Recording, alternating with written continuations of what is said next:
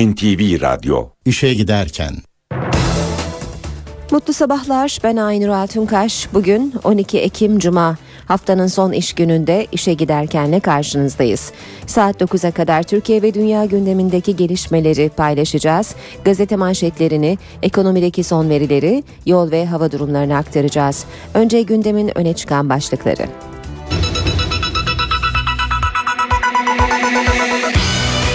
Kuzey Irak tezkeresi bir yıl daha uzatıldı. Köşkte Nazarbayev için verilen yemeğe muhalefet de katıldı. Tunceli'de sivil bir araca saldırı düzenlendi. Avrupa'da trafiğin en yoğun olduğu kent İstanbul. A milli futbol takımı bu akşam Romanya ile karşılaşacak. Alex de Souza bugün Türkiye'den ayrılıyor.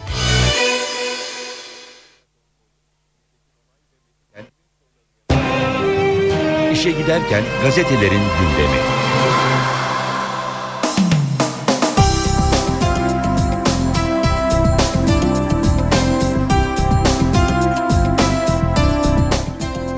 Basın özetlerine hürriyetle başlayalım. Sınıra 250 tank diyor Hürriyet manşette. Suriye tezkeresinin Türkiye Büyük Millet Meclisi'nde kabulünden sonra hükümetin genel kurmaya gönderdiği yüksek hazırlık talimatı kapsamında sınıra 250 tank konuşlandırıldı. Devam edelim basın özetlerine. Milliyet gazetesine bakalım. Milliyet'te korktuğum için gittim başlığını manşette görüyoruz.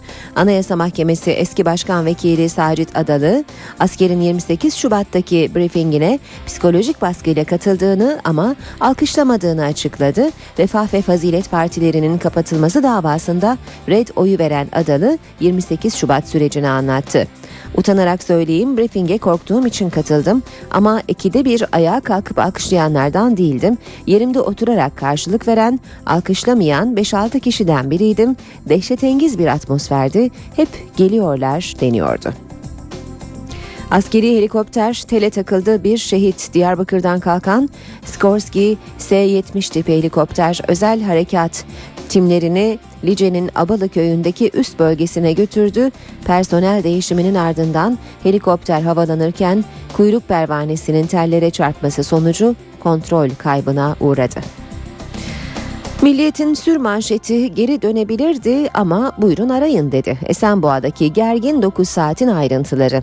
Suriye uçağı Fır hattına girmeden önce uyarılıp arama yapılacağı söylendi. F-16'lar inişe zorlamadı sadece eşlik etti. Pilot geri dönmeyerek buyurun arayın mesajı verdi.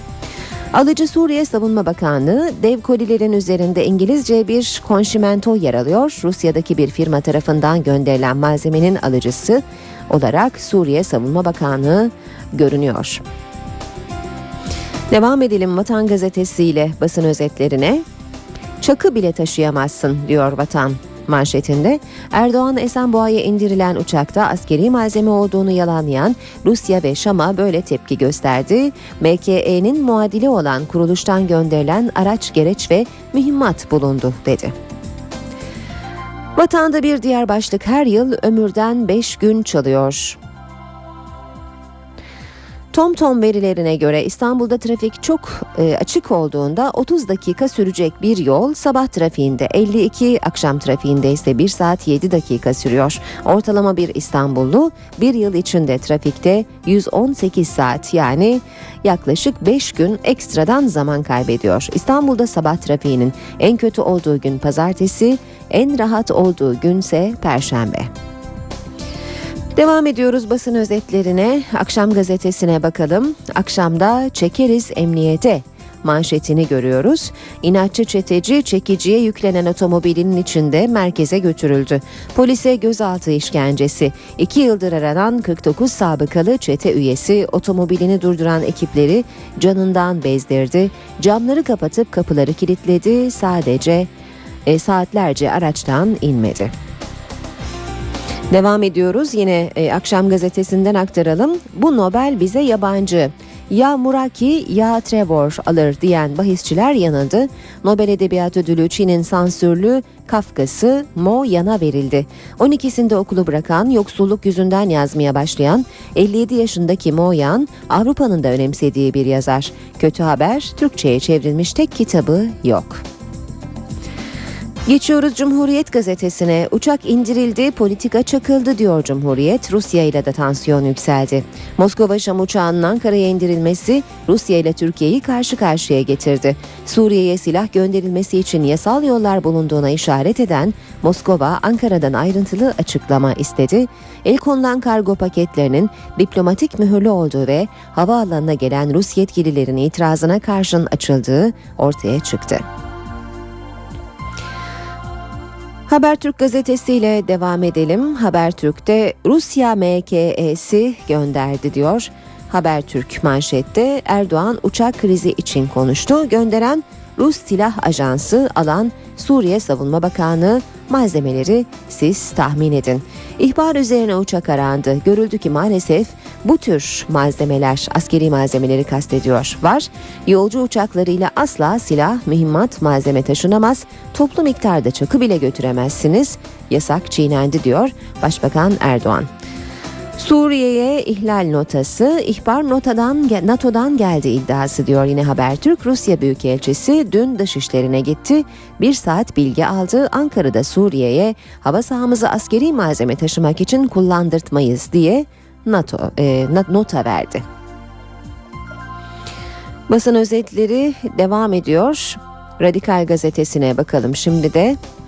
Zaten mahkum ne tazminatı demiş radikal manşette. 5 mahkumun yandığı nakil aracı nedeniyle Adalet Bakanlığı'na açılan tazminat davalarında ailelere yürek sızlatan yanıtlar verildi.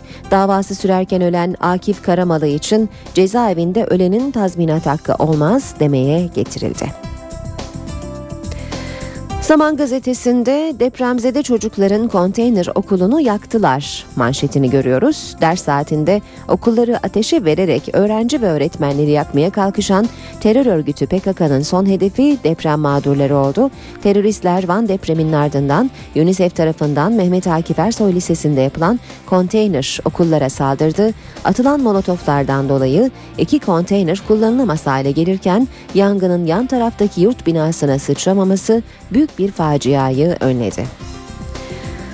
Ve Yeni Şafak gazetesi var sırada. Manşet ilk kalkış Rus askeri üstünden Moskova Şam seferini yaparken Ankara'ya indirilen Suriye uçağının rotası da şüpheli çıktı. Airbus A320 e, ilk olarak Rusya'nın Tula kentindeki askeri havaalanından kargo yükledikten sonra Moskova'ya indi. Karadeniz üzerinde Türkiye'nin geri dön uyarısını aldırmayan uçakta 12 adet füze parçası ele geçirildi.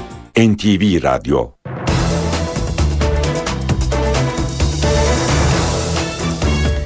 ...7.14 saat NTV Radyo'da işe giderken gündemin ayrıntılarıyla sürüyor. Türk Silahlı Kuvvetleri'nin PKK tehdidine karşı Kuzey Irak'ta operasyon yetkisini bir yıllığına daha hükümete veren tezkere mecliste kabul edildi. Tezkere mecliste görüşülürken Türk Silahlı Kuvvetleri'nin Kuzey Irak'ta ZAP bölgesindeki terör hedeflerini hava operasyonuyla vurduğu haberi geldi.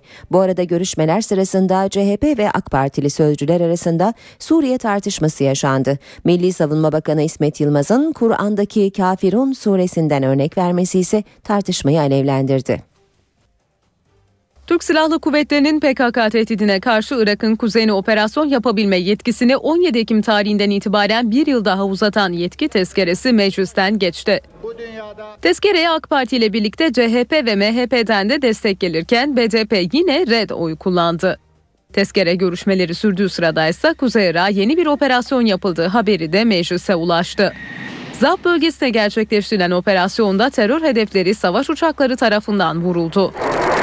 Operasyonda bölgenin yoğun ateş altına alındığı teröristlere ait barınak ve silah mevzilerinin vurulduğu belirtildi. Meclis Irak'a sınır ötesi yetki tezkeresini oyladı ama bu oturumda hem ön plana çıkan hem de tartışılan konu Suriye'ydi.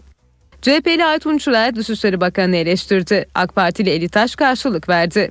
Türkiye'yi var eden kurucularını inkar eden nankör bir Dışişleri Bakanı tarafından yönetilmektedir nankör olduğunu ifade edebilmek için aynanın karşısına almış kendisini kendi kendisine bağırıyor diye düşündüm. Bir diğer tartışmada Milli Savunma Bakanı İsmet Yılmaz'la CHP Grup Başkan Vekili Muharrem İnce arasındaydı. Tartışma Kur'an'daki Kafirun suresinden verilen örnekle çıktı. Herkesin dini kendine. Bizim inancımızda vardır. Leküm dünüküm veliyedin. Kafirin süresinde. Herkesin dili de kendine. Siz Diyanet İşleri Başkanı değilsiniz. Bizim uçağımızı, bizim uçağımızı Suriye neden düşürdü? Neyle düşürdü? Uçak savar benzeri bir aygıtla mı düşürdü? Yoksa sapanla mı düşürdü? Kendinizi evliya yerine koyup diğer insanların inançlarını sorgulamak sizin haddinize mi düşmüş? Biz kimsenin inancını sorgulamıyoruz. Birincisi başta söyledik ki senin dinin sana benim dinim bana. Kafirin süresi kafirlere yöneliktir. Bu mecliste kafir yok. Aynen ona iade ediyoruz. Cumhurbaşkanı Abdullah Gül bir ilke imza attı ve Kazakistan Cumhurbaşkanı Nazarbayev onuruna verdiği akşam yemeğine Başbakan Erdoğan'ın yanı sıra CHP lideri Kılıçdaroğlu ve MHP lideri Bahçeli'yi de davet etti. Meclis Başkanı Cemil Çiçek ve Genelkurmay Başkanı Orgeneral Necdet Özel de dün akşam devlet masasındaydı. Çankaya Köşkü'nde bir ilk yaşandı. CHP lideri Kemal Kılıçdaroğlu ve MHP lideri Devlet Bahçeli köşkte verilen yemeğe katıldı. Cumhurbaşkanı Abdullah Gül köşkteki yemeği Ankara'da bulunan Kazakistan Cumhurbaşkanı Nursultan Nazarbayev onuruna verdi. Cumhurbaşkanı Gül davetlileri konuk Cumhurbaşkanı Nazarbayev'le birlikte karşıladı. Köşke ilk olarak CHP lideri Kemal Kılıçdaroğlu çıktı. Kılıçdaroğlu'nun ardından Başbakan Recep Tayyip Erdoğan köşkteydi. Başbakan Erdoğan'ın yakasında konuk Cumhurbaşkanı Nazarbayev'in daha önce taktığı Kazakistan'ın en üst devlet nişanı vardı. Kısa süreli sohbetin konusu da bu nişan oldu.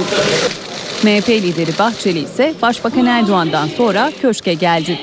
Karşılamanın ardından Bahçeli salona geçti. Başbakan Erdoğan'la tokalaşarak kısa süre sohbet etti. Köşkteki yemek davetine katılanlar arasında Meclis Başkanı Cemil Çiçek, Genelkurmay Başkanı Orgeneral Necdet Özel ve bazı bakanlar da vardı. Devletin zirvesi yemekte de aynı masadaydı. Başbakan Tayyip Erdoğan, Ankara-Moskova-Şam üçgeninde yaşanan uçak kriziyle ilgili ilk kez konuştu. Başbakan indirilen Suriye uçağında Rusya'da askeri araç gereç üretimi yapan bir kuruluştan Suriye Savunma Bakanlığı'na gönderilen malzeme olduğunu söyledi. Ancak uçakla ilgili istihbaratın nereden geldiğini açıklamadı. Toplu miktarda çakı bile götüremezsiniz. Bu bile yasaktır. Ama burada maalesef bu yasak çiğnenmiştir. Başbakan Recep Tayyip Erdoğan'dan uçak krizine ilişkin ilk açıklama geldi. Başbakan 5 saat süren aramanın ardından el konulan malzemenin ayrıntısına girmedi ama ipuçları verdi. Rusya'nın silah ve mühimmat askeri malzeme ihracatını yapan ajansı yani bizim makine kimya endüstrisi gibi onun gönderdiği, ihraç ettiği ürünler bunlar ve alıcı firma da artık firma demiyorum çünkü bakanlık alıyor. Bu da oradaki şeylerde var. Suriye Milli Savunma Bakanlığı. E artık bunun neler olabileceğini sizler de tahmin edin, anlayın. Rusya'dan bizim makine kimya endüstrimizin muadili olan bir kuruluştan Suriye Savunma Bakanlığı'na gönderilen bunlar araç gereç mühimmattır. Ve şu anda bunlar bizim yine ilgili birimlerimizde dediğim gibi incelemesi devam etmektedir. Peki Suriye uçağında askeri malzeme bulunduğuna ilişkin istihbarat kimden geldi? Tartışılan bu soruya başbakan net yanıt vermedi. İhbar noktasında takdir edersiniz ki bu tür kuruluşlar neresi ihbar ettiği bunlar açıklanmaz. Moskova'dan kalkan uçağın Ankara'ya F-16'lar eşliğinde indirilmesiyle Putin'in 14-15 Ekim tarihinde planlanıp ertelenen ziyareti arasında ilişki kurulmuştu. Başbakan bağlantı yok dedi. Sayın Putin'in Türkiye'ye yapacağı ziyaret bir defa bizim dört gün önce yaptığımız telefon görüşmesinde zaten mutabık kaldığımız bir konudur. Ve tarihini birlikte diplomatik çevrelerimiz 3 Aralık olarak o görüşmemizden sonra belirlemişlerdir. Olayın bununla hiçbir alakası yok. Bunları birbirine karıştırmayalım. Bunlar farklı şeyler. Suriye yolcu uçağının Ankara'ya indirilmesi sonrasında dün baş döndüren bir diplomasi trafiği yaşandı. Rusya Türkiye'den açıklama istedi. Ankara Suriye'ye nota verdi. Rusya'nın Ankara Büyükelçisi Dışişleri Bakanlığı'na çağrıldı. İşte dakika dakika gün boyu yaşananlar. Suriye Hava Yolları'na ait yolcu uçağının F-16 savaş uçakları eşliğinde Esenboğa Havaalanı'na indirilmesi Ankara-Şam Moskova hattında tansiyonu yükseltti. İlk diplomatik girişim Moskova'da yapıldı. Saat 11.30'da haber ajansları Rusya'nın Türkiye'den açıklama beklediği haberini son dakika olarak duyurdu. Bir süre sonra Türkiye'nin Moskova Büyükelçiliği Rusya Dışişleri Bakanlığı'na bilgi verdi. Saatler 14.30'u gösterdiğinde hareketliliğin merkezi Ankara'da Dışişleri Bakanlığı'ydı. Bakanlığa çağrılan Rusya'nın Ankara Büyükelçisi Vladimir Ivanovski, Müsteşar Feridun Sinirlioğlu ile bir araya geldi. Sinirlioğlu Büyükelçiye Moskova'dan kalkan uçağın neden indirildiğini anlattı, sivil havacılık kurallarının ihlal edildiğini vurguladı. Sinirlioğlu uçaktaki Rus yolcuların emniyeti ve ihtiyaçlarının karşılanması için gereken bütün önlemlerin alındığını belirtti. Rus Büyükelçi saat 15.10'da dışişlerinden ayrıldı. Saat 15.50'de Dışişleri Bakanlığı Sözcüsü Selçuk Ünal yazılı bir açıklama yaptı. Ünal, uçağa Karadeniz üzerinde sefer halindeyken pilota geri dönme şansı verecek şekilde bildirim yapıldığını duyurdu. Ancak pilotun geri dönmeyi tercih etmediğini açıkladı. Sözcü yolcuların hayatının ve güvenliğinin tehlikeye düşürülmediğini de vurguladı. Saat 17'de uçakta askeri malzeme taşındığına dair ihbarın Amerika Birleşik Devletleri tarafından yapılmadığı ortaya çıktı. Bu yöndeki iddialar diplomatik kaynaklar tarafından yalanlandı. 10 dakika sonra Türkiye Şam yönetimine nota verdi. Ankara sivil havacılık kurallarının ihlali kabul edilemez dedi. Peki Moskova ve Şam'ın olaya tepkisi nasıl oldu? Suriye uçakta silah bulunmadığını iddia ederek Türkiye'yi düşmanca bir tutum sergilemekle suçladı. Rusya ise uçakta askeri malzeme olduğu iddialarını yalanladı. Moskova Şam seferini yapan Suriye'ye ait yolcu uçağının dün F-16'lar tarafından Ankara'ya indirilmesi Rusya'nın tepkisini çekti. Rusya Dışişleri Bakanlığı uçakta silah ya da askeri malzeme olmadığını duyurdu. Açıklamada uçaktaki yolcuların hayatı ve güvenliği bu olayla tehdit edilmiştir denildi. Rusya Dışişleri Bakanlığı Ankara'yı Rusya Büyükelçilik yetkililerinin uçaktaki Rus yolcularla görüşmesine izin verilmediği için de eleştirdi. Suriye Dışişleri Bakanlığı da uçakta silah bulunmadığını iddia ederek Türkiye'yi düşmanca bir tutum sergilemekle suçladı. Uçağın el konulan kargosunun iade edilmesi istenirken Türkiye'den tazminat da talep edildi. Suriye Ulaştırma Bakanı Mahmut Said ise Türkiye'yi korsanlıkla itham etti. Olanlar hava korsanlığı olarak tanımlanabilir. Herhangi bir ülkenin hava sahasını kullanan uçaklardan inmesini isteyerek taşıdığı malzemeleri inceleme hakkı bulunuyor. Ancak Türk yetkililer bunu yaparken şiddete başvurdu ve savaş uçaklarını kullanarak Suriye uçağını indirdi. Uçaktaki inceleme sırasında mürettebata karşı şiddet kullanıldı. Bazılarının elleri bağlandı. Uçağın kargosuna da herhangi bir belge verilmeden zorla el konuldu. Suriye Hava Yolları da uçağın mürettebatına düşmanca davranıldığını ve yolcuların hayatının tehlikeye atıldığını savundu. Suriyeli yetkililer Uluslararası Sivil Havacılık Dairesi'ne Türkiye'yi şikayet edeceklerini bildirdi. Amerika'daki başkanlık yarışının ikinci adamları Joe Biden ve Paul Ryan televizyon tartışmasında karşı karşıya geldi. Bir saat önce sona eren tartışma sırasında hem iç politika hem dış politika masaya yatırıldı. Tartışmada gündeme gelen konular arasında Suriye'de vardı. Başkan Obama'nın yardımcısı Joe Biden, Esad bir gün gidecek. Suriye'de yönetimin yanlış kişilerin eline geçmemesi için Türkiye, Ürdün, Suudi Arabistan ve bölgedeki tüm ülkelerle birlikte çalışacak çalışıyoruz dedi. Mitt Romney'in yardımcı adayı Paul Ryan ise Suriye'deki muhalif güçleri destekleyeceklerinin sinyallerini verdi. Ryan biz olsaydık özgür Suriye ordusunu diğerlerinden ayırırdık ve desteklerdik şeklinde konuştu. Rusya'yı Esad güçlerini silahlandırmakla suçlayan Ryan, Suriye'ye Amerikan askeri göndermemiz için ulusal güvenliğimizin söz konusu olması gerekir dedi. İşe giderken Meclis Darbe Komisyonu araştırılan dönemin tanıklarını dinledikçe o zaman yaşananlara ilişkin farklı ve bilinmeyen ayrıntılar ortaya çıkıyor. Komisyon dün 28 Şubat sürecinin iki hukukçusunu dinledi.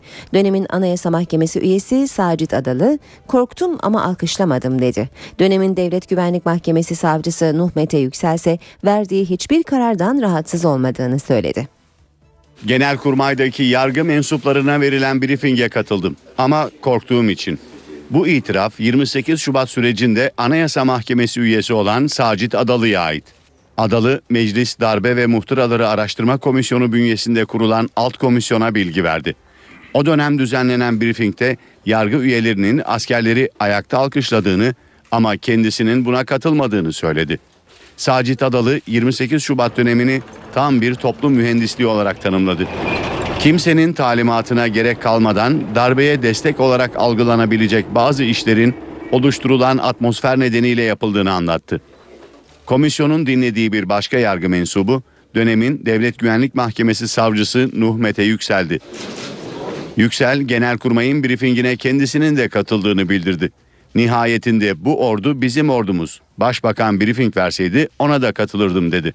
28 Şubat döneminde Merve Kavakçı ve Fethullah Gülen soruşturmalarını yürüten Yüksel, Kavakçı'nın ifadesini almak için geç saatte güvenlik güçleriyle evine gitmesini örnek bir davranış olarak niteledi. Benim yaptığım işte hiçbir usulsüzlük ve yasaya aykırılık yoktur. Hatta belki benim yaptığım hareket başkalarının yapmaktan kaçındığı, cesaret edemediği bir harekettir. Ben bunun hesabını da verdim. Bu konudan dolayı hakkımda bir işlem de yapılmadı zaten. Nuh Mete Yüksel verdiği hiçbir karardan rahatsız olmadığını da söyledi.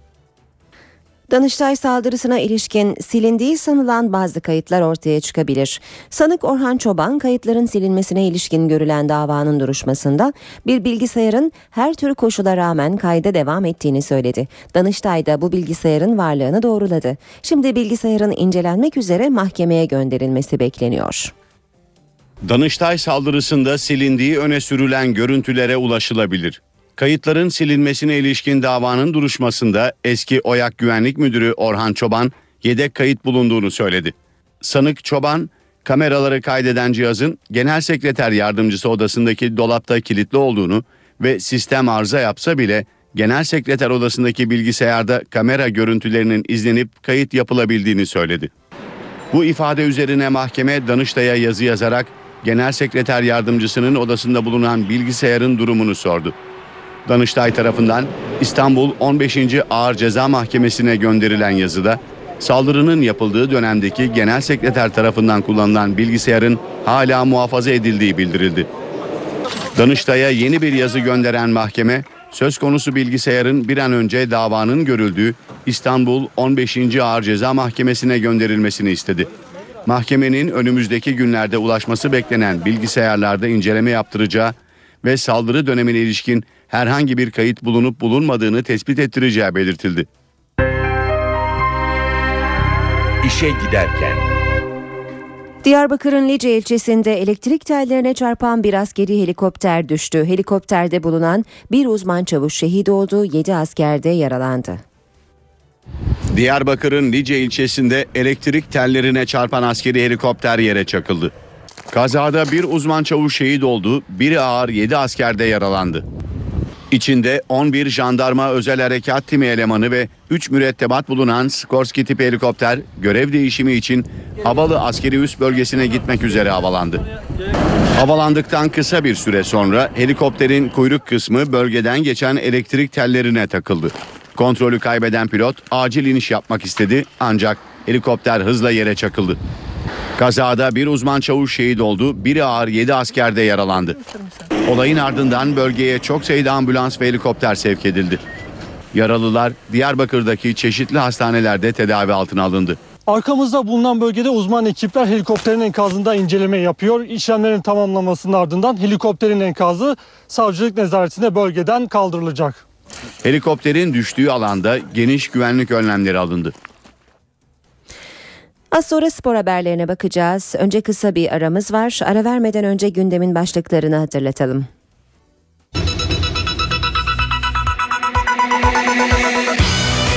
Kuzey Irak tezkeresi bir yıl daha uzatıldı. Köşkte Nazarbayev için verilen yemeğe muhalefet katıldı. Tunceli'de sivil bir araca saldırı düzenlendi. Avrupa'da trafiğin en yoğun olduğu kent İstanbul.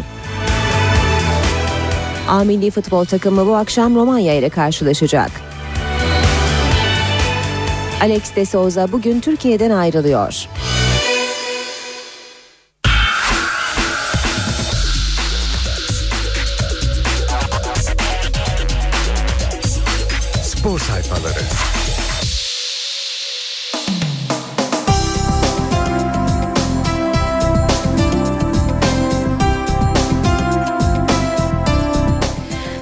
...7.36 saat NTV Radyo'da işe giderken spor haberleriyle devam ediyor. Milliyet gazetesinden aktaracağız.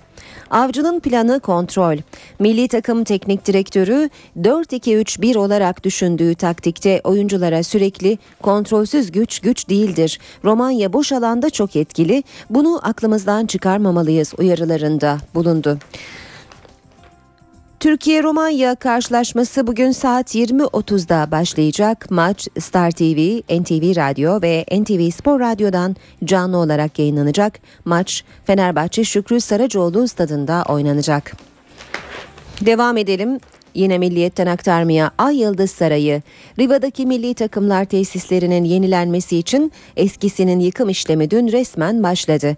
Başkan Yıldırım Demirören 2011'de tamamlanacak ve Hasan Doğan'ın isminin verileceği tesislerden 15 milyon lira tasarruf edeceklerini de söyledi.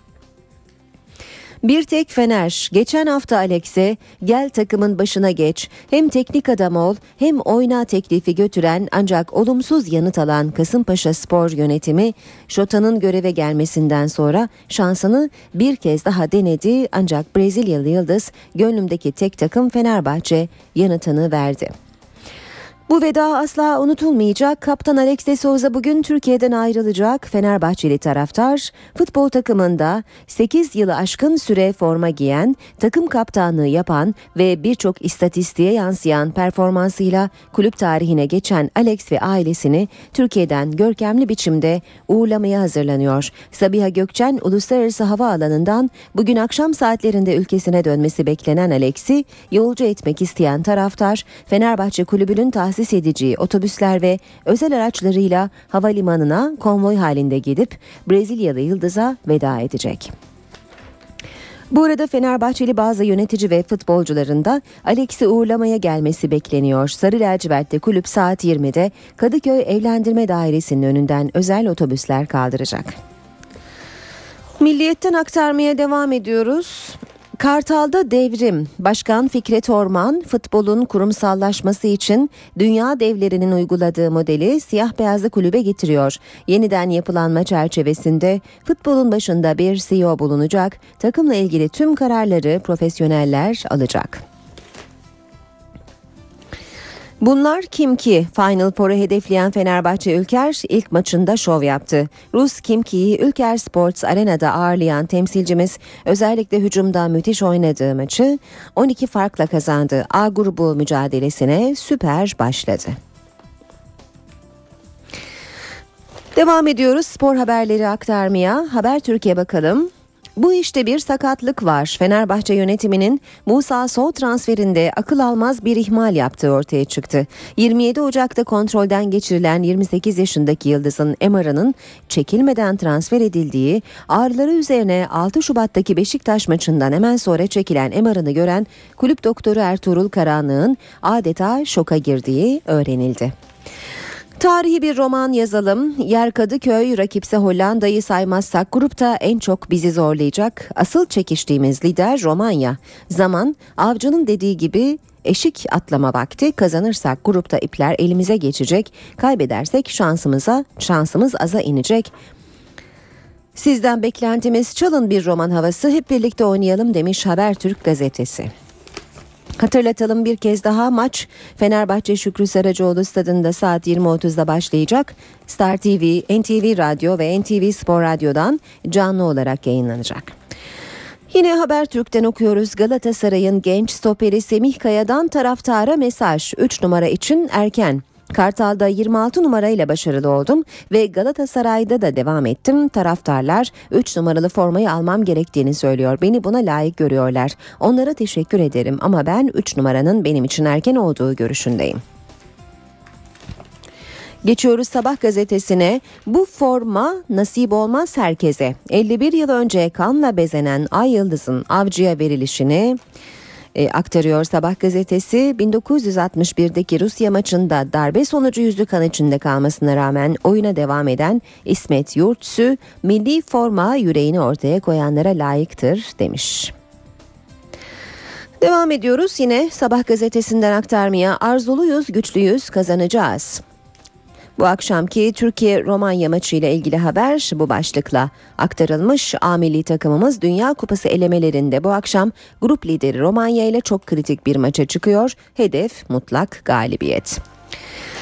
Burak Yılmaz şüphesi başlığı var. A milli futbol takımı Romanya ile yapacağı maçın hazırlıklarını dün akşam sürdürdü. Nevzat Demir tesislerinde gerçekleştirilen ve ilk 15 dakikalık bölümü basın mensuplarına açık tutulan antrenmana önceki gün yapılan antrenmanda Aldığı darbe nedeniyle kalça arkası kas grubunda ağrıları bulunan Burak Yılmaz katılmadı. Golcü oyuncunun kesin durumu bu sabah yapılacak kontrollerden sonra belli olacak.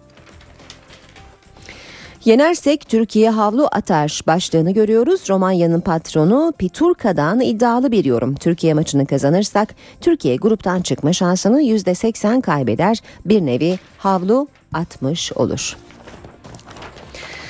Sabahtan aktarmaya devam edelim. Cüneyt Çakır'a taş. Amrabat takım arkadaşı Engin'in 11 maç ceza aldığı karşılaşmayı yöneten Cüneyt Çakır için en sevdiğim hakem. Engin'in yakın arkadaşı ama adını bilmiyorum. Türkiye'nin en iyisi o dedi. Fernandez girince kafalar çalıştı. Alanya ile oynadığı hazırlık maçının ilk 45'inde suskun kalan Beşiktaş ikinci yarıda Fernandez girdikten sonra bulduğu 3 kafa golüyle kazanmayı başardı. Maç 3-1 Beşiktaş'ın üstünlüğüyle sona erdi. Ve güle güle büyük kaptan başlığını görüyoruz sabahta. Transferi bile bir yıl süren Alex bugün Türkiye'ye veda ediyor. 8 yılda tek başkan ancak çok sayıda hocayla çalışan Alex'i heykelini diken Fenerbahçe taraftarı uğurlayacak deniyor haberde. İşe giderken. İstanbul trafiğindeki son duruma bakalım. Cuma sabahında özellikle köprülerde yoğun bir trafik var. Ataşehir'den başlıyor Fatih Sultan Mehmet Köprüsü Avrupa yönünde yoğunluk ve köprü üzerine kadar devam ediyor. Ters yönde ise Etiler katılımından başlayan yoğunluk köprü üzerinden sonra akıcı bir trafiğe bırakıyor yerini. Daha da geride Seyran Tepe Maslak Kavşağı arasında yoğun bir trafik var ve Maslak'tan da Gültepe yönüne yoğun e, bir trafik olduğunu gözlüyoruz. Temle devam edelim. Mahmut Bey Doğu Kavşağı'ndan Metris ve Akşemsettin Viyadüğü'ne kadar yoğun bir trafik olduğunu gözlüyoruz yine bu sabah. O3'te 100 yıl köprüsü atış alanı hal yönünde yoğun ilerleyen bir trafik var. Boğaziçi Köprüsü ile devam edelim. Anadolu Avrupa geçişinde Çamlıca'dan başlayan yoğunluk köprü üzerine kadar devam ediyor. Ters yönde Anadolu geçişinde Mecidiyeköy'de başlayan bir yoğunluk var ve Altunizade'ye kadar da yoğun olarak trafik devam ediyor. Anadolu yakası 5 karayolunda Pendik kavşağına yaklaşırken çift yönlü bir trafik olduğunu gözlüyoruz. Kaynarca'da da yine yoğun bir tra- trafik var. Küçük Yalı Kozyatağı arasında trafik yoğun ilerliyor bu sabahta ve Maltepe Soğanlık e, sapağına kadar da yer yer yoğunlaşan bir trafik olduğunu gözlüyoruz. Avrupa yakasında E5 karayolunda bu sabahta Çoban Çeşme, Şirin Evler, Merter arasında trafik yoğun ilerliyor. Ee, daha da gerilerde Avcılar Küçük Çekmece arasında çift yönlü olarak yoğun bir trafik var. Günün en önemli olayları. Haberin tüm yönleri. Kırıcı bir üslubumuz yok. Bir şey istedik sadece. Perde arkası. Sorumlular ortaya çıkarılacak ve gereken yapılacaktır. Anında radyonuzda. NTV Radyo İstanbul. NTV Radyo İzmir. NTV Radyo Ankara. NTV Radyo Fırat. NTV Radyo Kahire. NTV Radyo. Habere ulaşmanın en kolay yolu.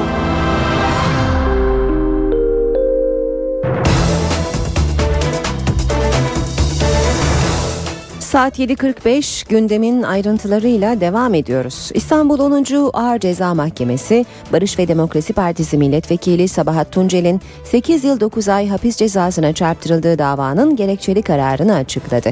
Gerekçeli kararda Tuncel'in daha militan gönderdiği bazı saldırı eylemlerinin talimatını verdiği iddia edildi. Atatürk ilke ve inkılaplarına bağlı kalacağıma toplumun... Sebahat Tuncel daha eleman gönderdi, bazı molotoflu saldırı eylemlerinin talimatını verdi. Kuzey Irak'ta yapılan kongreye örgüt üyelerinin giydiği tek tip kıyafetle katıldı. Büyük Türk milleti önünde namusum ve şerefim üzerine ant içerim. İstanbul 10. Ağır Ceza Mahkemesi, milletvekili Sebahat Tuncel hakkında verilen hapis cezasına ilişkin 15 sayfadan oluşan gerekçeli kararını açıkladı. Biz birlikte yürümek durumundayız. Kararda Tuncel'in 2004 yılında terör örgütünün Kuzey Irak'ta yaptığı kongreye örgüt üyesi kıyafetiyle katıldığı ifade edildi. Kararda Tuncel'in 2006 yılında Bağcılar DTP ilçe binasında gözaltına alındığı belirtildi. Tanık ve gizli tanıkların ifadelerinde Tuncel'in İstanbul'da Molotov kokteyli atılan bazı eylemlerin talimatlarını verdiği savunuldu. Kararda Tuncel'in terör örgütünün dağ kadrosuna 4 kişinin katılımını sağladığı da iddia edildi. Mahkeme, milletvekili olan Tuncel'in yargılandığı suçun yasama dokunulmazlığının dışında kaldığını belirtiyor.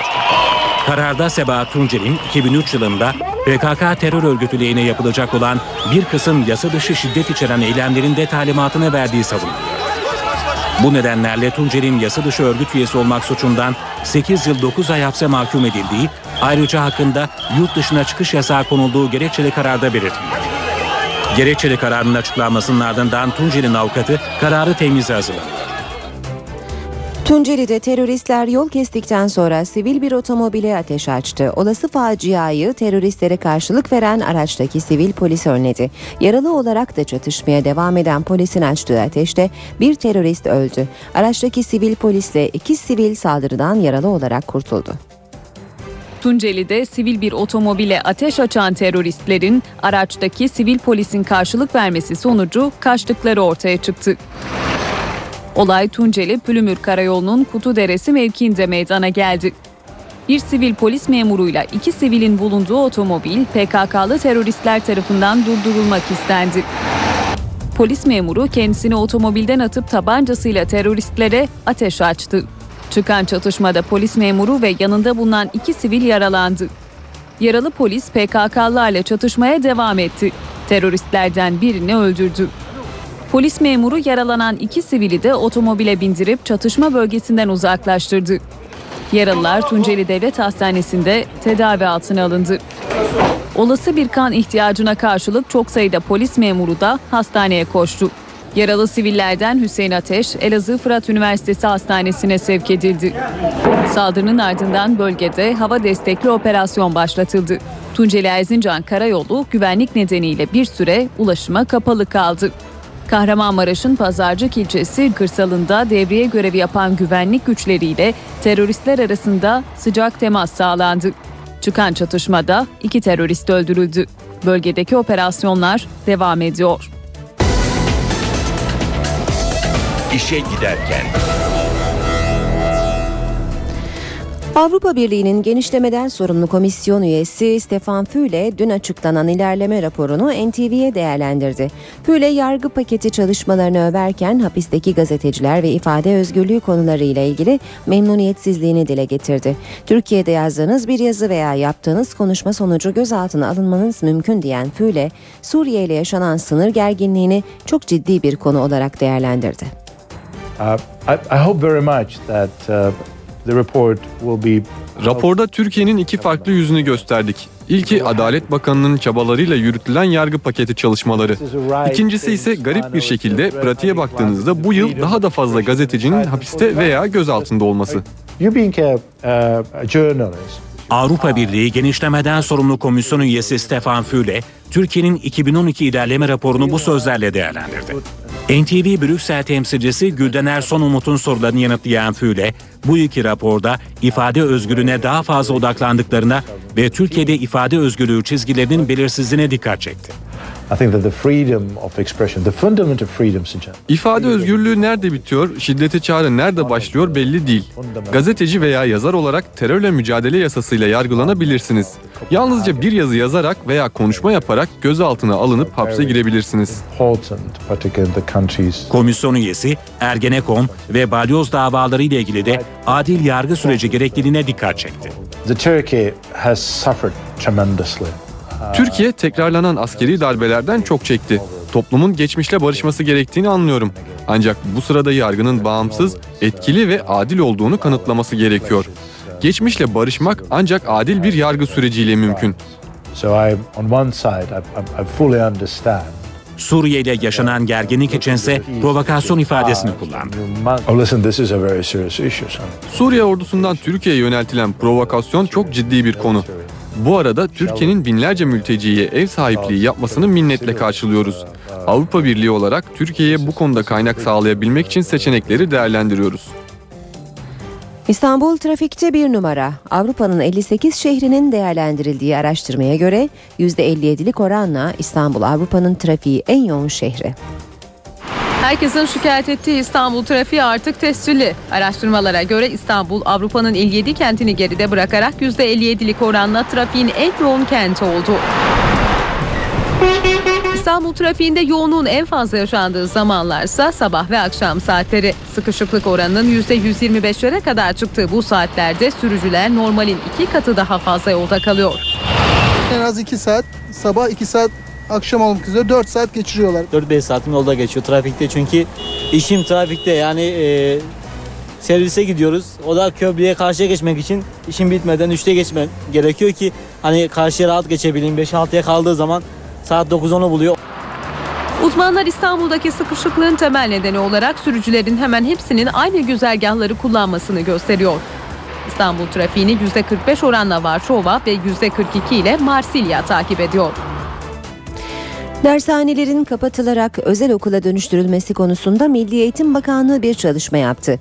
İki yıl içinde dershanelerin çoğunun okula dönüştürülmesi için hedef konuldu. Ancak uzmanlara göre dershaneler henüz hazır değil. Arkadaşlar bu sene 2012 ÖSS Dershanelerin kapatılması uzun zamandır gündemde. Tartışmalarsa devam ediyor. Milli Eğitim Bakanlığı dershanelerin 2014 yılı sonuna kadar özel okul olmasını hedefliyor. Bakanlık vergi muafiyeti ve arsa tahsisiyle teşvik edecek. Ancak dershaneler henüz hazır değil. dershane sahipleri diyeyim veya kurucuları e, hepsi isteseler özel okula geçerler. Yani hepsinin e, rüyasında özel okul olmak zaten var. Bunun ekonomik boyutu ne olacak, bu sağlanabilecek mi veya o onları tatmin edecek mi bilemiyorum. Eğitim uzmanlarına göre de 2 yıllık süreçte dershanelerin kapatılması mümkün görünmüyor. Ben e, kısa bir süre içerisinde kaldırılacağını da sanmıyorum. E, Sayın Başbakan bir yıllık süre vermişti. Aslında bu süre 2013'te bitiyordu ama 2004'e 14'e erteleniyor. E, 2014 değil 2024 de olsa e, bugünkü sınav sistemi olduğu sürece dershaneler devam edecektir. Artacak, artacak. Dershanelerin okullaşması yerine alternatif öneriler de var. Benim onlardan başka bir önerim var. Ben bunu yıllardır yazıyorum. Uygulama da e, çok kolay. Eğer öğrenci ille de dershaneye gitmek istiyorsa gitsin orada aldığı dersleri tıpkı okulda almış gibi kredilendirilsin. NTV Radyo Herkese yeniden günaydın. Ben Aynur Altunkaş. NTV Radyo'da işe giderken de birlikteyiz. Sırada hava durumu var. NTV Meteoroloji Ürünü'nden merhaba. Batıda sıcaklıklar yükselirken hava açıyor. Rüzgar da oldukça zayıf. O nedenle bu sabah ve gece saatlerinde Marmara ve iç kesimlerde yer yer sis ve pus görülecek. Hafta sonu sıcaklıkların 3-4 derece daha yükselmesini bekliyoruz. Bugün batı bölgelerde sıcaklıklar yükselirken hava açıyor. Akdeniz boyunca yağış etkisini kaybetti ama Doğu Karadeniz bölgesinde yine şiddetli sağanaklar olacak. Doğuda da kısa sürelerde olsa yağışlar yükseklerde kar ve karla karışık yağmur şeklinde görülecek. Bugün Akdeniz'de yağış etkisini kaybederken Batı Karadeniz'de hafif, Doğu Anadolu'da aralıklı, Doğu Karadeniz'de ise özellikle Giresun, Trabzon, Rize, Artvin arasında daha kuvvetli olmak üzere sağanaklar görülecek. Yarın gün içinde yurt genelinde yağış görülmeyecek ama ilerleyen saatlerde Gökçeada, Bozcaada, Çanakkale, Edirne ve Kırklareli'nde yağış başlamasını bekliyoruz. Yağışlar pazar günü Trakya'nın tamamı, Marmara'nın güney kesimleri ve Kuzey Ege'de etkisi altına alacak. Yağışların pazartesi günü aralıklarla devam etmesini bekliyoruz. Bölgelerin bugünkü durumuna baktığımız zaman Trakya'dan başlayarak sıcaklıklar yükselirken hava genellikle açtı. Edirne ve civarında açık bir hava görülürken Çanakkale'de de hava açık olacak. Balıkesir Bursa arasında açık az bulutlu, Sakarya'da açık, İstanbul'da da yine açık az bulutlu bir hava var. Ege'de sıcaklıklar yükselmesini sürdürüyor hava genellikle açık. İzmir, Muğla, Denizli, Kütahya'da açık bir hava görülürken Afyonkarahisar'da hava parçalı bulutlu olacak.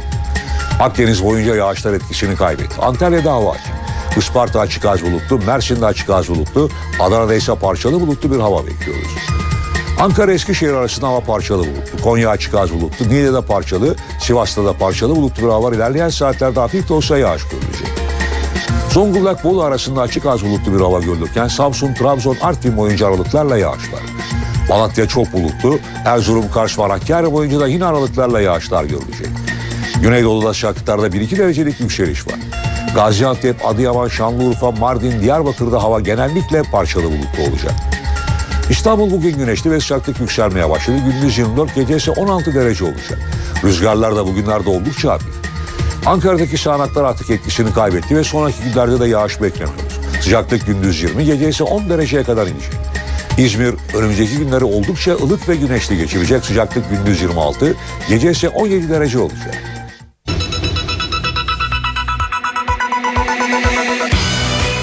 Kuzey Irak tezkeresi bir yıl daha uzatıldı. Köşkte Nazarbayev için verilen yemeğe muhalefet de katıldı. Tunceli'de sivil bir araca saldırı düzenlendi. Avrupa'da trafiğin en yoğun olduğu kent İstanbul. A milli futbol takımı bu akşam Romanya ile karşılaşacak. Alex de Souza bugün Türkiye'den ayrılıyor. İşe giderken gazetelerin gündemi.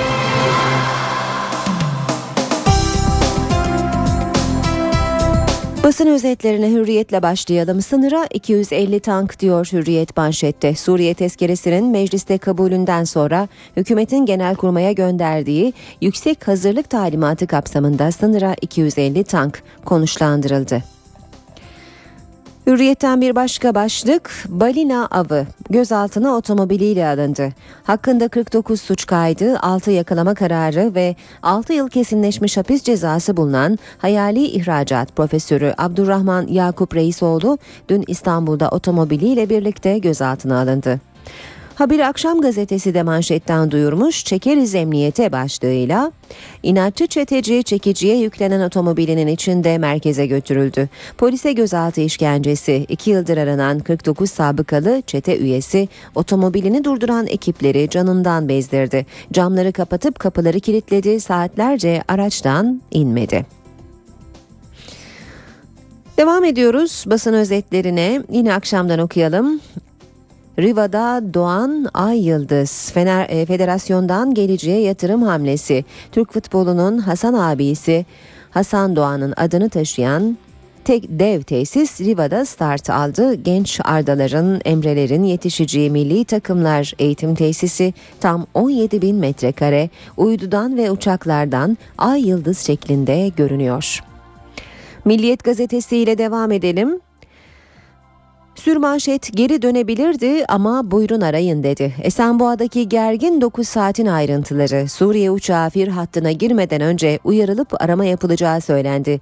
Ve 16'lar inişe zorlamadı sadece eşlik etti. Pilot geri dönmeyerek buyurun arayın mesajı verdi.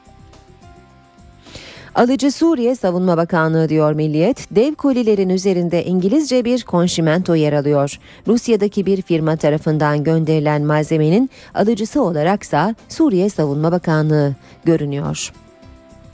Milliyette manşet korktuğum için gittim. Eski Anayasa Mahkemesi Başkan Vekili Sacit Adalı askerin 28 Şubat'taki briefingine psikolojik baskıyla katıldığını ama alkışlamadığını açıkladı.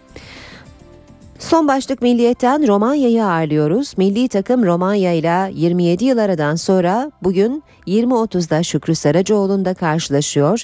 2014 Dünya Kupası elemelerindeki 3. maçı kazanmak isteyen Ay Yıldızlılar bugüne kadar Romanya'yı 4 kez yenebildi.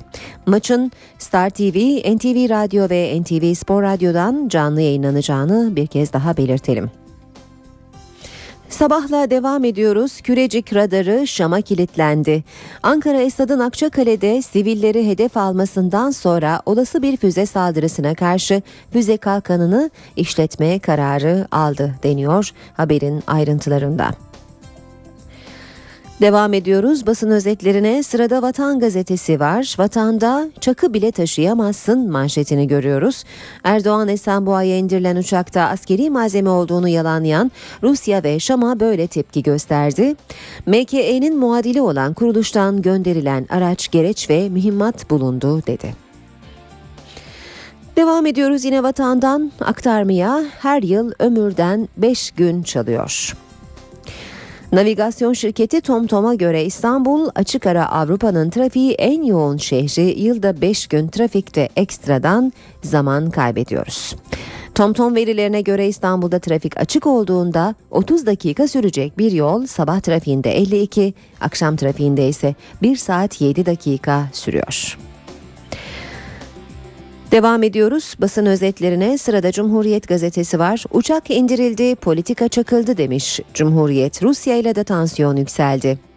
Moskova Şam uçağının Ankara'ya indirilmesi Rusya ile Türkiye'ye karşı karşıya getirdi. Suriye'ye silah gönderilmesi için yasal yollar bulunduğuna işaret eden Moskova Ankara'dan ayrıntılı açıklama istedi. El konulan kargo paketlerinin diplomatik mühürlü olduğu ve havaalanına gelen Rus yetkililerin itirazına karşın açıldığı ortaya çıktı deniyor haberde.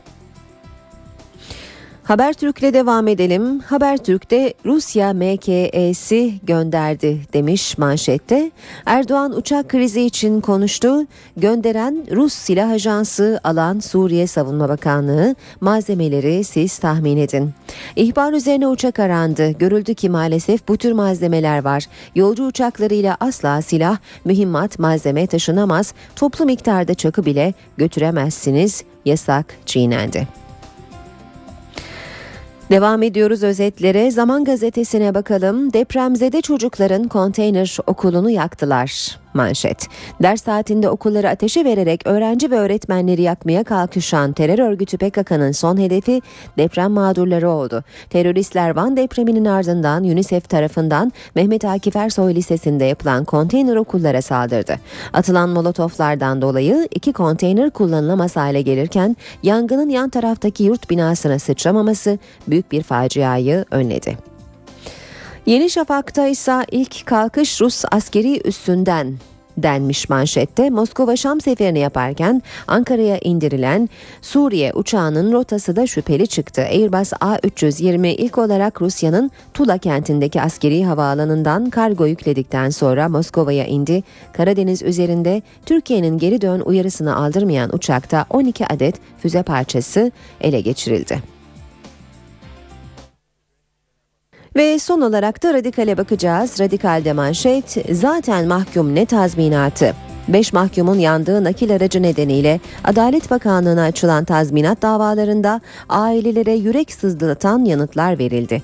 Davası sürerken ölen Akif Karamanlı, Karamalı için cezaevinde ölen ölenin tazminat hakkı olmaz demeye getirildi. Karamalı'nın eşinin başka evlilik yapabileceği hatırlatılırken Medeni Demir'in ailesine tazminat vermemek için şu savunma tercih edildi. 10 yıl hüküm giymiştir. Bilakis ailesinin maddi desteğe ihtiyacı ihtiyacı var.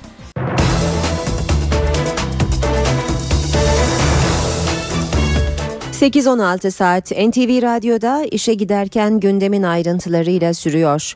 Türk Silahlı Kuvvetleri'nin PKK tehdidine karşı Kuzey Irak'ta operasyon yetkisini bir yıllığına daha hükümete veren tezkere mecliste kabul edildi. Tezkere mecliste görüşülürken Türk Silahlı Kuvvetleri'nin Kuzey Irak'ta ZAP bölgesindeki terör hedeflerini hava operasyonuyla vurduğu haberi geldi. Bu arada görüşmeler sırasında CHP ve AK Partili sözcüler arasında Suriye tartışması yaşandı. Milli Savunma Bakanı İsmet Yılmaz'ın Kur'an'daki Kafirun suresinden örnek vermesi ise tartışmayı alevlendirdi bildirdi. Türk Silahlı Kuvvetleri'nin PKK tehdidine karşı Irak'ın kuzeyine operasyon yapabilme yetkisini 17 Ekim tarihinden itibaren bir yıl daha uzatan yetki tezkeresi meclisten geçti. Tezkereye AK Parti ile birlikte CHP ve MHP'den de destek gelirken BDP yine red oy kullandı. Tezkere görüşmeleri sürdüğü sırada ise Kuzey Irak'a yeni bir operasyon yapıldığı haberi de meclise ulaştı. ZAP bölgesine gerçekleştirilen operasyonda terör hedefleri savaş uçakları tarafından vuruldu. Operasyonda bölgenin yoğun ateş altına alındığı teröristlere ait barınak ve silah mevzilerinin vurulduğu belirtildi. Meclis Irak'a sınır ötesi yetki tezkeresini oyladı ama bu oturumda hem ön plana çıkan hem de tartışılan konu Suriye'ydi. CHP'li Aytun Çürer Dışişleri Bakanı'nı eleştirdi. AK Partili Eli Taş karşılık verdi. Türkiye'yi var eden kurucularını inkar eden nankör bir Dışişleri Bakanı tarafından yönetilmektedir. Nankör olduğunu ifade edebilmek için aynanın karşısına almış kendisini kendi kendisine bağırıyor diye düşündüm.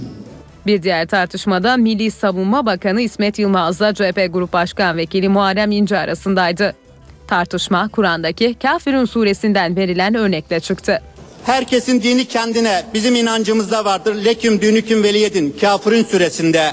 Herkesin dili de kendine. Siz Diyanet İşleri Başkanı değilsiniz. Bizim uçağımızı bizim uçağımızı Suriye neden düşürdü? Neyle düşürdü? Uçak savar benzeri bir aygıtla mı düşürdü? Yoksa sapanla mı düşürdü? Kendinizi evliya yerine koyup diğer insanların inançlarını sorgulamak sizin haddinize mi düşmüş? Biz kimsenin inancını sorgulamıyoruz. Birincisi başta söyledik ki senin dinin sana benim dinim bana. Kafirin süresi kafirlere yöneliktir. Bu mecliste kafir yok. Aynen ona iade ediyoruz. Cumhurbaşkanı Abdullah Gül bir ilke imza attı ve Kazakistan Cumhurbaşkanı Nazarbayev onuruna verdiği akşam yemeğine Başbakan Erdoğan'ın yanı sıra CHP lideri Kılıçdaroğlu ve MHP lideri Bahçeli'ye de davet etti. Meclis Başkanı Cemil Çiçek ve Genelkurmay Başkanı Orgeneral Necdet Özel de dün akşam devlet masasındaydı.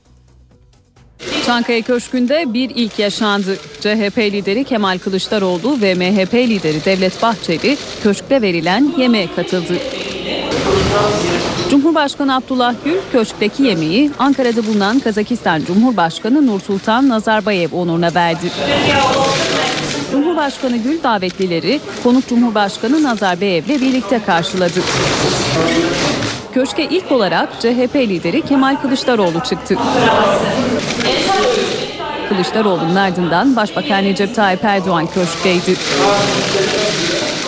Başbakan Erdoğan'ın yakasında konuk Cumhurbaşkanı Nazarbayev'in daha önce taktığı Kazakistan'ın en üst devlet nişanı vardı.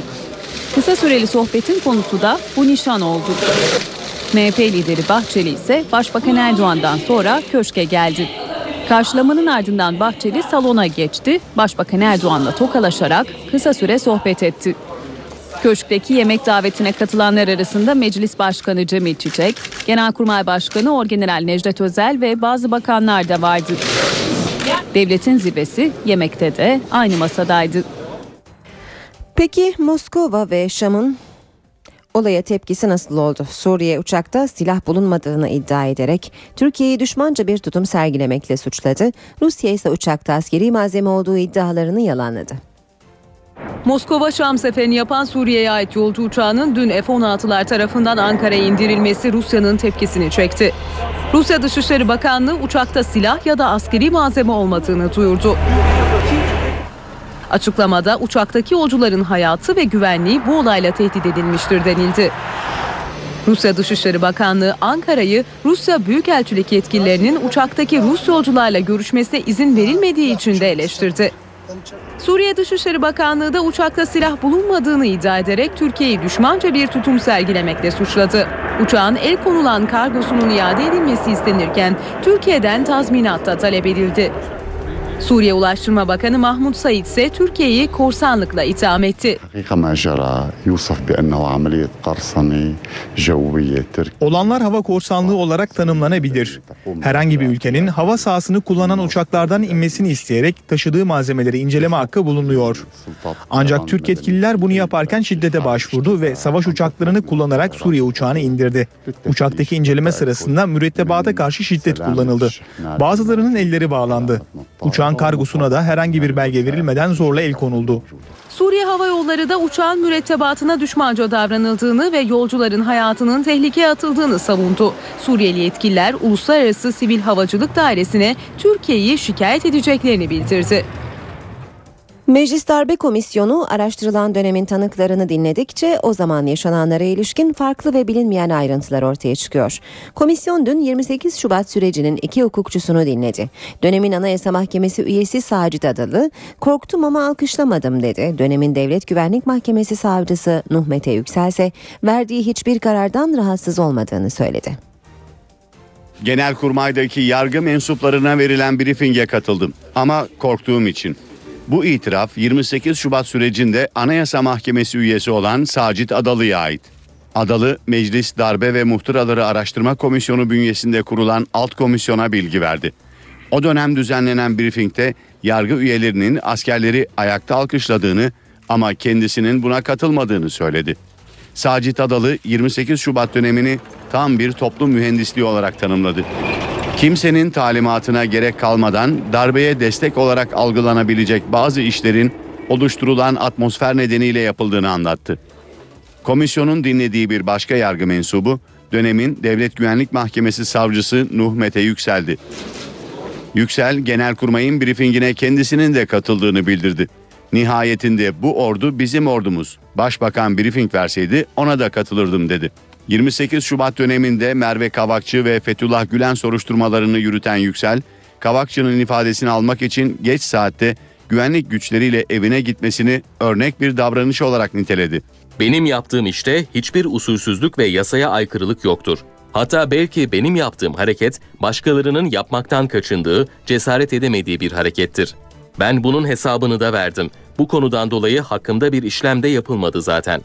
Nuh Mete Yüksel verdiği hiçbir karardan rahatsız olmadığını da söyledi. Danıştay saldırısına ilişkin silindiği sanılan bazı kayıtlar ortaya çıkabilir. Sanık Orhan Çoban kayıtların silinmesine ilişkin görülen davanın duruşmasında bir bilgisayarın her tür koşullara rağmen kayda devam ettiğini söyledi. Danıştay da bu bilgisayarın varlığını doğruladı. Şimdi bilgisayarın incelenmek üzere mahkemeye gönderilmesi bekleniyor. Danıştay saldırısında silindiği öne sürülen görüntülere ulaşılabilir. Kayıtların silinmesine ilişkin davanın duruşmasında eski OYAK Güvenlik Müdürü Orhan Çoban yedek kayıt bulunduğunu söyledi. Sanık Çoban, kameraları kaydeden cihazın genel sekreter yardımcısı odasındaki dolapta kilitli olduğunu ve sistem arıza yapsa bile genel sekreter odasındaki bilgisayarda kamera görüntülerinin izlenip kayıt yapılabildiğini söyledi. Bu ifade üzerine mahkeme Danıştay'a yazı yazarak genel sekreter yardımcısının odasında bulunan bilgisayarın durumunu sordu.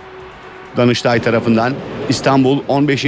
Ağır Ceza Mahkemesi'ne gönderilen yazıda saldırının yapıldığı dönemdeki genel sekreter tarafından kullanılan bilgisayarın hala muhafaza edildiği bildirildi. Danıştay'a yeni bir yazı gönderen mahkeme söz konusu bilgisayarın bir an önce davanın görüldüğü İstanbul 15. Ağır Ceza Mahkemesi'ne gönderilmesini istedi. Mahkemenin önümüzdeki günlerde ulaşması beklenen bilgisayarlarda inceleme yaptıracağı ve saldırı dönemine ilişkin herhangi bir kayıt bulunup bulunmadığını tespit ettireceği belirtildi. Ankara gündemi. Başkent gündeminin ayrıntıları NTV muhabiri Borayhan Gülcü'de.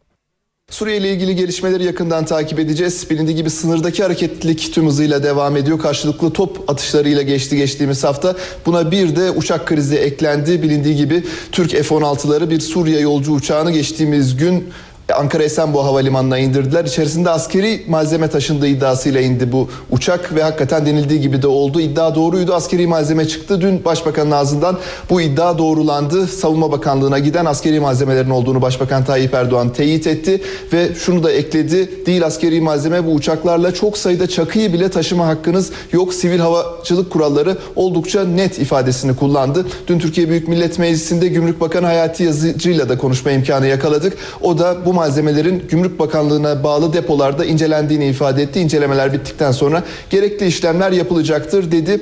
Bugün gözler yine bugün e, bu Suriye kriziyle ilgili olarak uçak kriziyle ilgili olarak gözler yine e, Başbakanlıkta olacak.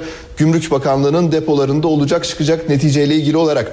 Devletin zirvesinin bugün Ankara dışında olduğunu söyleyelim. Cumhurbaşkanı Abdullah Gül ve Başbakan Tayyip Erdoğan İstanbul'dalar. Meclis Başkanı Cemil Çiçek Çorum'da ve ana muhalefet partisi lideri Kılıçdaroğlu ise Antalya'da çeşitli etkinliklere katılacaklar. Oldukça yoğun bir gündem olduğunu ifade ettik. Mecliste önemli konular var özellikle. Gen soru önergesi bilindiği gibi Cumhuriyet Halk Partisi tarafından meclisin açıldığı gün verilmişti. Dışişleri Bakanı Ahmet Davutoğlu ile ilgili olarak Türk dış politikasının ulusal güvenliği tehdit edecek noktaya geldiğini savunuyordu bu gen soru önergesi. Türkiye Büyük Millet Meclisi'nde bu gen soru önergesinin gündeme alınıp alınmaması tartışılacak. Genel kurulda ayrıca oldukça yine önemli gündem maddelerinden biri yerel seçimlerin öne alınması ile ilgili olarak ikinci tur oylama yapılacak. Bir anayasa değişikliği gerekiyordu bilindiği gibi bu e, değişikliği gerçekleştirebilmek için. ilk tur oylamalar salı günü gerçekleşti. 367 sınırı aranıyor. 369 oyla ilk tur oylamalar geçmişti. Bugün yine 367 ve üzeri oy sağlanırsa yerel seçimler resmen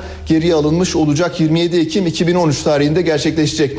Meclisin gündeminden bir önemli başlık daha darbe ve araştırmaları darbe ve e, muhtıraları araştırma komisyonu çalışmalarına hız kesmeden devam ediyor. Bugün 12 Eylül Alt Komisyonu o dönemin önemli tanıklarından Saadet Partisi'nin eski genel başkanı, e, Saadet Partisi'nin eski genel başkanı Recai Kutan'ı dinleyecek. 28 Şubat Alt Komisyonu'nun ise 5 konuğu var.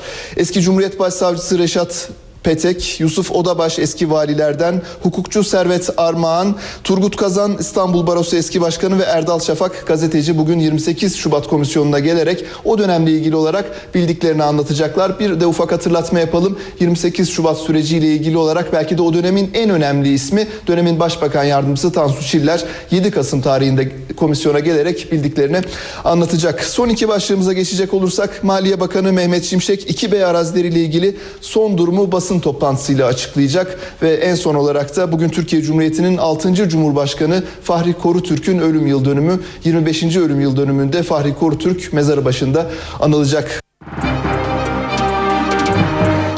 Piyasalarla devam ediyoruz. İMKB 100 endeksi 1120 puan ve %1,64 oranında değer kazanarak 69.577 puanla 2012 yılının zirvesini yeniledi. Bu sabah dolar 1.81 euro 2.34'ten satılıyor. Euro dolar paritesi 1.29 dolar yan paritesi 78 düzeyinde. Altının onsu 1768 dolar. Kapalı çarşıda külçe altının gramı 103 lira. Cumhuriyet altını 693 çeyrek altın 171 liradan işlem görüyor. Brent petrolün varil fiyatı 115 dolar. Günün en önemli olayları. Haberin tüm yönleri. Kırıcı bir üslubumuz yok. Bir şey istedik sadece. Perde arkası. Sorumlular ortaya çıkarılacak ve gereken yapılacaktır. Anında radyonuzda. NTV Radyo İstanbul. NTV Radyo İzmir. NTV Radyo Ankara. NTV Radyo Fırat. NTV Radyo Kahire. NTV Radyo. Habere ulaşmanın en kolay yolu.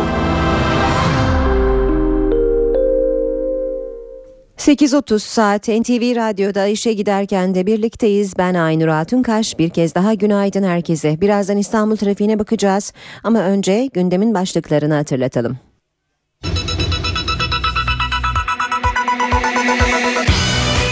Kuzey Irak tezkeresi bir yıl daha uzatıldı.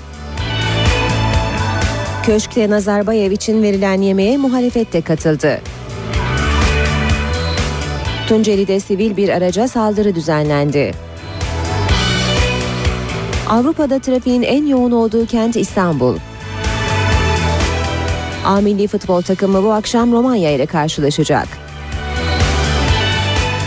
Alex de Souza bugün Türkiye'den ayrılıyor.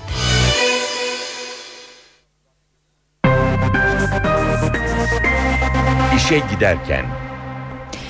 İstanbul trafiğindeki son duruma göz atalım hızlıca. Fatih Sultan Mehmet Köprüsü Anadolu Avrupa geçişinde yoğunluk Çakmak Köprüsü gerisinden başlıyor. Ümraniye kavşağındaki çalışmalar sebebiyle kavşağa kadar trafik yoğun seyrediyor. Bir süre sonra trafik açılsa da Çavuşbaş, e, Çavuşbaşı'nda yeniden yoğunlaşıyor ve köprü girişine kadar da bu şekilde devam ediyor.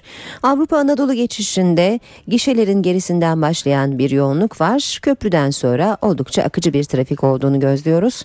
Boğaziçi Köprüsü'nde Anadolu Avrupa geçişinde yoğunluk Çamlıca'dan itibaren etkili. Köprü üzerine kadar da yoğun olarak devam ediyor trafik. Ters yönde Mecidiyeköy'den başlayan ve köprü çıkışında da bir süre devam eden yoğun bir trafik olduğunu görüyoruz. Anadolu yakasında Maltepe kavşağından Bostancı yönüne doğru trafik bugün e, oldukça yavaş ilerliyor. Ters yönde Kozyatağı Bostancı arasında da yoğun bir trafik olduğunu görüyoruz. Avrupa yakasında E5 karayolunda Şirin Evler İncirli Merter arasında çift yönlü bir yoğunluk var. Küçükçekmece e, Avcılar Küçükçekmece yönünde de trafik oldukça yoğun seyrediyor. Florya Kavşağı Küçükçekmece'ye kadar yine yoğun bir trafik olduğunu görüyoruz. Tem otoyolunda da bugün yoğun bir trafik var. Metris, Tekstilkent, Mahmut Bey yönünde oldukça yoğun ilerleyen bir trafik var. Ters yönde ise Metris, Karayolları, Akşemsettin, Kemerburgaz hatta Seyrantepe'ye kadar uzanan bir yoğunluk olduğunu görüyoruz. Bir arıza e, kalan araç haberi de verelim. E, tem bağlantı yolu Akom Nurtepe yönünde yolda kalan bir araç var ve bu bölgede trafiği yoğunlaştırıyor. D100'e geri dönelim. Anıt Mezar, Otakçılar ve Haliç Köprüsü çıkışına kadar yoğun bir trafik olduğunu gözlüyoruz. Ters yönde de Haliç Köprüsü üzerinde trafik oldukça yoğun seyrediyor. Ve bir yol çalışması haberi de aktaralım. D100 Haliç Topkapı yönünde bir bakım çalışması var. Buradaki yoğunluğun e, sebebi de büyük olasılıkla bu çalışma.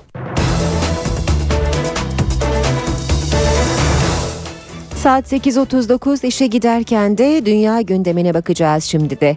Bosna'daki Srebrenica anneleri Hollanda'yı Avrupa İnsan Hakları Mahkemesi'ne şikayet etti. Bosna Savaşı sırasında Birleşmiş Milletler'e bağlı Hollandalı askerlerin koruması altındaki Srebrenica'da 8 bin Bosnalı Müslüman katledilmişti. 8 bin Bosnalı Müslümanın ölümüyle sonuçlanan Srebrenica katliamının üzerinden tam 17 yıl geçti. Katliamda yakınlarını kaybedenler bu kez adaleti Strasbourg'da arıyor. Srebrenica anneleri Hollanda'yı şikayet etmek için Avrupa İnsan Hakları Mahkemesi'ne başvurdu.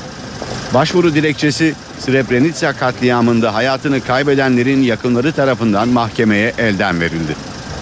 Strasbourg'daki mahkeme binası önünde toplanan yaklaşık 100 kişilik grup ellerinde soykırım kurbanlarının resimlerinin bulunduğu pankartlarla gösteri de düzenledi. Bosna Savaşı'nda Sırpların 8 bin kişiyi katlettiği Srebrenica o dönemde Birleşmiş Milletler'e bağlı Hollandalı askerlerin koruması altındaydı. Hollanda Yüksek Mahkemesi geçen Nisan'da Birleşmiş Milletler'in yargı dokunulmazlığı olduğu kararı almış ve bir mahkemede yargılanamayacağına hükmetmişti. Hollanda'nın kararının Avrupa İnsan Hakları Sözleşmesi'ne aykırı olduğu savunuluyor. Başvuru Birleşmiş Milletler'in de dolaylı olarak uluslararası yargı önünde yargılanması talebi nedeniyle bir ilk olma özelliği taşıyor. Japonya'nın başkenti Tokyo'da IMF ve Dünya Bankası'nın 2012 sonbahar toplantıları bugün başlıyor. IMF Başkanı Christine Lagarde toplantılar öncesinde dünya çapındaki ekonomik belirsizliğe karşı uyararak krizi aşmak için gelişmiş ülkelerin acilen harekete geçmesi gerektiğini söyledi. Japonya'nın başkenti Tokyo, IMF ve Dünya Bankası sonbahar toplantılarına ev sahipliği yapıyor. Türkiye'yi Başbakan Yardımcısı Ali Babacan'ın temsil ettiği toplantılardan önce IMF Başkanı Christine Lagarde'dan önemli uyarılar geldi. Lagarde, Tokyo'da düzenlediği basın toplantısında ekonomik krizin gelişmekte olan ülkeleri de etkilemeye başladığını söyledi. IMF Başkanı, hükümetlerin ve Avrupa Merkez Bankası'nın aldığı önlemlerden övgüyle bahsetmekle birlikte daha hızlı ve daha fazla adım atılması gerektiğinin altını çizdi. All economic players and partners in this Üyelerimizden cesaret, işbirliği ve etkinlik bekliyoruz. Çünkü dünyadaki siyasi huzursuzluk ve ekonomik belirsizlik gelişmiş ya da gelişmekte olan tüm ülkeleri etkileyecek. Dünya Bankası Başkanı Jim Yong Kim de dünya ekonomisinin zor zamanlardan geçmekte olduğuna dikkat çekti. There's so many things that we have to do to provide uh, Gıda fiyatları yüksek ve istikrarsız. Hiçbir ülkenin bu belirsizliklere karşı bağışıklığı yok. uh. Toplam 188 ülkeden binlerce kişinin katılması beklenen IMF ve Dünya Bankası toplantıları pazar günü sona erecek. Japonya ve Çin arasındaki ada gerginliği ise toplantılara gölge düşürmüş durumda. Çin Maliye Bakanı ve Merkez Bankası Başkanı Japonya'yı protesto etmek için toplantılara katılmıyor. 2012 Nobel Edebiyat Ödülü'ne Çinli yazar Mo Yan layık görüldü. Mo Yan, Nobel Edebiyat Ödülünü alan ilk Çinli yazar oldu. Nobel Edebiyat Ödülü'nün sahibi çarpıcı gerçekçiliğiyle halk öykülerini bir araya getiren Mo Yan oldu. Bu yılki Nobel Edebiyat Ödülü'ne Çinli bir yazar layık görüldü. Eserlerinde Japonya'nın Mançurya işgali ve Mao Zedong'un kültür devrimi gibi tarihsel konuları ele alan Mo Yan, modern Çin edebiyatının en büyük romancılarından biri olarak biliniyor. Çin'in Frans Kafkası olarak tanımlanan Mo Yan, ilk romanını 1981'de yayımlamıştı. Onlarca kısa hikaye yazan Mo Yan, 1987'de çıkardığı Kızıl Süpürge Darısı bir Çin romanı eseriyle uluslararası ün kazanmıştı. İlk kez bir Çinli yazarın Nobel Edebiyat Ödülü'ne layık görülmesi Çin'de ilgiyle karşılandı. Moyan adı Çince'de konuşma anlamına geliyor. Bu da Çin'deki siyasi durumu en net haliyle yansıtıyor. Umarım bu ödül sayesinde Çinliler susmaya devam ettikçe otoriter rejimin suç ortağı olacaklarını görürler. Mo Yan 1,2 milyon dolar para ödülünün de sahibi oldu. Ödül Aralık ayında gerçekleştirilecek törende teslim edilecek. Geçen yılki Nobel Edebiyat Ödülünü İsveçli şair Thomas Transtroemer kazanmıştı. İşe giderkenin bugün de sonuna geldik ama önce günün öne çıkan haber başlıklarını hatırlayalım. Suriye gündemdeki yerini koruyor ancak sınırla ilgili bir başka gelişme var. Dün Kuzey Irak tezkeresi bir yıllığına daha uzatıldı. Buna göre Türk Silahlı Kuvvetleri'nin PKK tehdidine karşı operasyon yetkisi bir yıl daha hükümete verildi. Mecliste kabul edilen tezkere muhalefettense tepki aldı. Ve Suriye'ye dönelim. Suriye'yle yaşanan uçak kriziyle ilgili Başbakan Erdoğan ilk kez konuştu. Uçaktan askeri malzemenin çıkması ile ilgili Erdoğan, değil askeri malzeme, toplu halde çakı bile gönderemezsiniz ifadesini kullandı. Sporla ilgili iki kısa hatırlatmayla programımıza noktalayalım. Fenerbahçe cephesinden bir haber var. Fenerbahçe ile sözleşmesi feshedilen Alex bugün akşam saatlerinde Türkiye'den ayrılarak ülkesine dönecek. Diğer bir hatırlatmada 2014 Dünya Kupası Avrupa elemelerinde milli takım bugün Romanya ile karşılaşacak. Saat 20.30'da başlayacak maç Star TV, NTV Radyo ve NTV Spor Radyo'dan canlı olarak yayınlanacak. İşe giderkenden bugünlük de bu kadar. Saat başında yeniden karşınızda olacağız. Ben Aynur Hatunkaş. Hoşçakalın. NTV Radyo